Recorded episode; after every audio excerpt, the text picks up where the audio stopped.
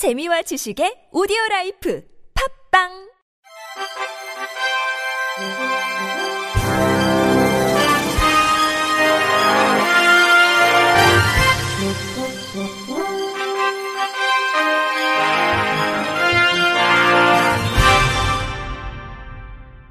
청취자 여러분 안녕하십니까? 12월 셋째 주 주간 KBIC 뉴스입니다. 전국 장애인 차별 철폐연대가 내년 1월부터 출근길 지하철 탑승 시위를 재개한다고 밝혔습니다.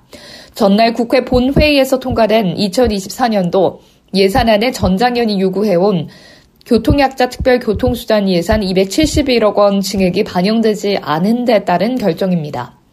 이들은 내년도 예산의 특별교통수단 운영 예산 증액안이 통과되기를 기다렸지만 결국 무산됐다며 시민들에게 불편을 끼치지 않는다면 우리 의사를 반영해 줄 것인지 국회와 정부에 물었지만 그 대답은 이와 같았다고 말했습니다. 박경석 전장현 공동대표는 교통약자들도 비장애인과 동등하게 이동할 수 있는 권리를 보장하라고 외쳐왔지만 부족했던 것 같다며 지금까지 제대로 싸워오지 못한 것을 반성하며 출근길 지하철을 다시 타겠다고 목소리를 높였습니다. 전장연은 지난 1일 장애인 콜택시 등 교통약자 특별교통수단 예산을 271억 원 증액하기로 한 여야 합의안 통과를 촉구하며 증액안이 반영된다면 출근길 지하철 탑승 시위를 멈추겠다고 밝힌 바 있습니다. 식품의약품안전처가 시각 청각장애인의 의약품 안전 정보에 대한 접근성을 강화하기 위해 점자 및 음성 수어 영상 변환용 코드 표시 대상, 정보의 내용을 규정한 의약품 표시 등에 관한 규정 개정안을 행정 예고했습니다. 개정안 주요 내용은 점자 코드의 표시 대상 의약품으로 일상생활에서 사용하는 품목군 중 해열, 진통, 소염제, 이비인후과 용제, 안과용제 등 시청각 장애인의 다소비 의약품 총 28개 품목을 선정했습니다. 점자로 제공해야 할 내용은 제품명이고 음성 정보로 제공할 내용은 제품명, 품목 허가를 받은 자 또는 수입자의 상호와 주소, 원료 약품 및 그 분량, 성상 효능과 효과, 용법 용량, 사용상의 주의사항이며 수어 영상으로 제공할 내용은 제품명, 효능 효과, 용법 용량, 사용상의 주의사항입니다.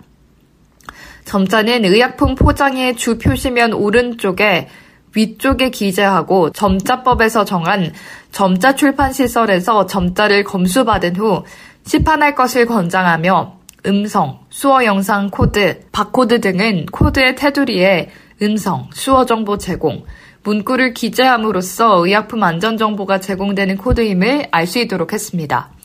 보건복지부의 내년 예산이 122조 3,779억 원으로 확정됐습니다.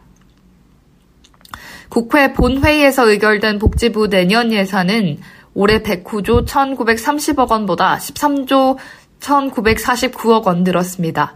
국회 예산 심의 과정에서 당초 정부안보다 759억 원 줄었는데 지난 9월 정부가 예산안을 제출한 이후 건강보험료율이 동결되면서 건강보험 가입자 지원에 쓰이는 예산 등이 일부 조정된다는 것입니다. 취약계층 및 사회 서비스 지원 분야는 간병비 지원과 노인, 장애인 지원을 위한 예산 717억 원이 증액이 됐고 필수 의료 분야에서는 공공병원 역량과 인프라 강화를 위해서 570억 원이 늘었습니다. 정신건강 분야에서는 마약 중독자 치료 보호기관의 운영비, 환경 개선비, 중독자 치료비 지원 대상 확대, 정신질환자의 신속한 입원 등을 위해서 빠르게 병상을 확인할 수 있는 병상정보 시스템 구축 및 응급병상 확충, 자살 예방 상담 전화 응대율 제고를 위한 상담센터 인력 채용과 청년층 대상 SNS 상담 서비스 제공 등의 132억 원의 예산이 확보됐습니다. 장애인 동료 상담가 135명이 국민의힘 이종성 의원이 발언한 포장마차에서 소주 마시면서 하는 동료 상담은 동료 상담을 비하하는 것이라며 국가인권위원회 집단 진정 제기를 제기했습니다. 이들이 문제를 제기하는 이종성 의원의 발언은 지난달 23일 국회 보건복지위원회 전체 회의에서 나왔습니다. 이 자리에서 이 의원은 아무 자격도 없는 사람들이 동료 상담이랍시고 장애인들을 데리고 가서 포장마차에서 소주를 마시면서 하는 동료 상담. 어느 국민이 인정할 수 있겠습니까? 라고 발언을 했습니다. 이 발언에 대해 한국장애인자립생활센터협의회 경기 동료 상담위원회 김동예 위원장은 중증장애인에게 동료 상담이란 자립생활로 가는 길을 이어주는 통행로라며 이종성 의원 때문에 우리의 업무와 일이 왜곡되는 사실에 너무나 화가 난다고 목소리를 높였습니다.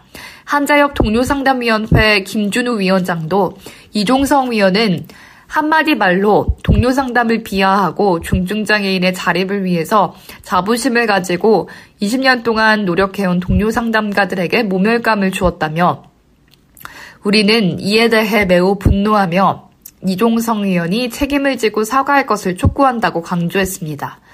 정부가 장애인 고용이 저조한 기관과 기업 457곳의 명단을 공개했습니다. 이번 명단에는 중앙행정기관 중 고위공직자 범죄수사처와 소방청이, 지자체 중에서는 울릉군, 봉화군, 군위군, 양구군 등이 포함됐습니다. 한국표준과학연구원, 세종테크노파크, 포항테크노파크 등 공공기관도 장애인 고용 의무를 지키지 못했습니다. 민간 기업 중 10년 연속 명단에 포함된 곳은 쌍용건설, 동국대학교, 한국씨티은행, 신동아건설 등 총 65곳이었고 이들 중 프라다 코리아, 한국 아스트라제네카, 신도리코, 금성출판사 등 4곳은 작년 말 기준 장애인 직원이 0명이었습니다. 단 한 번의 평가로 기존 장애인 활동 지원 운영 기관의 지정 취소를 전제하는 서울시 활동 지원 기관 재지정 심사와 관련된 문제가 수두룩해 재검토가 필요하다는 목소리가 나왔습니다. 장애인 자립생활센터판 이수나 활동 지원 코디는 이미 구청에서 지도 점검을 받았고 지난 여름에는 국민연금공단에서 꼼꼼하게 평가를 받았는데 서울시가 갑자기 왜 심사를 하겠다는 것인지 모르겠다며 이번 심사가 질적 향상을 위한 것인지 생각해 봐야 할 것 같고, 진정으로 장애인에 대한 서비스 질을 향상하기 위해서 현장에서 일하는 우리의 목소리를 귀 기울여 줘야 한다고 생각한다고 힘주어 말했습니다. 서울시 장애인 자립생활센터 협의회 이영숙 회장은 기존 장애인 활동 지원 운영기관의 지정 취소를 전제하는 이번 재지정 심사는 장애인 활동 지원에 관한 법률 시행령의 근거를 두고 있는 행정 처분의 기준을 무시함으로써 행정청이 이해 관계자와 지켜야 할 신뢰 보호의 원칙을 위반하는 것이라고 지적했습니다. 이어 올해는 전국에 있는 장애인 자립생활센터가 국민연금공단으로부터 평가를 받았다. 평가 결과를 확인해 보면 평균이 86점 이상을 받았다며 그런데도 서울시는 뭐가 문제여서 또다시 평가를 하겠다는 것인가라며 제대로 된 기준도 없이 자기 마음대로 하는 서울시의 심사를 규탄한다고 외쳤습니다. 한울림 장애인 자립생활센터 양선영 소장은 장애인 활동 지원 기관의 있어 지정 취소는 가장 강력한 행정 처분이라며 엄청난 범죄가 아닌 이상 한 번으로는 절대 지정 취소가 안 되고 법률 위반 행위에 누적 횟수 등 규정이 법률에 나와 있다며 그것을 무시하고 임의적인 기준을 정해서 그 기준에 미달하면 지정 취소를 하겠다는 것은 어처구니가 없는 것이라고 토로했습니다.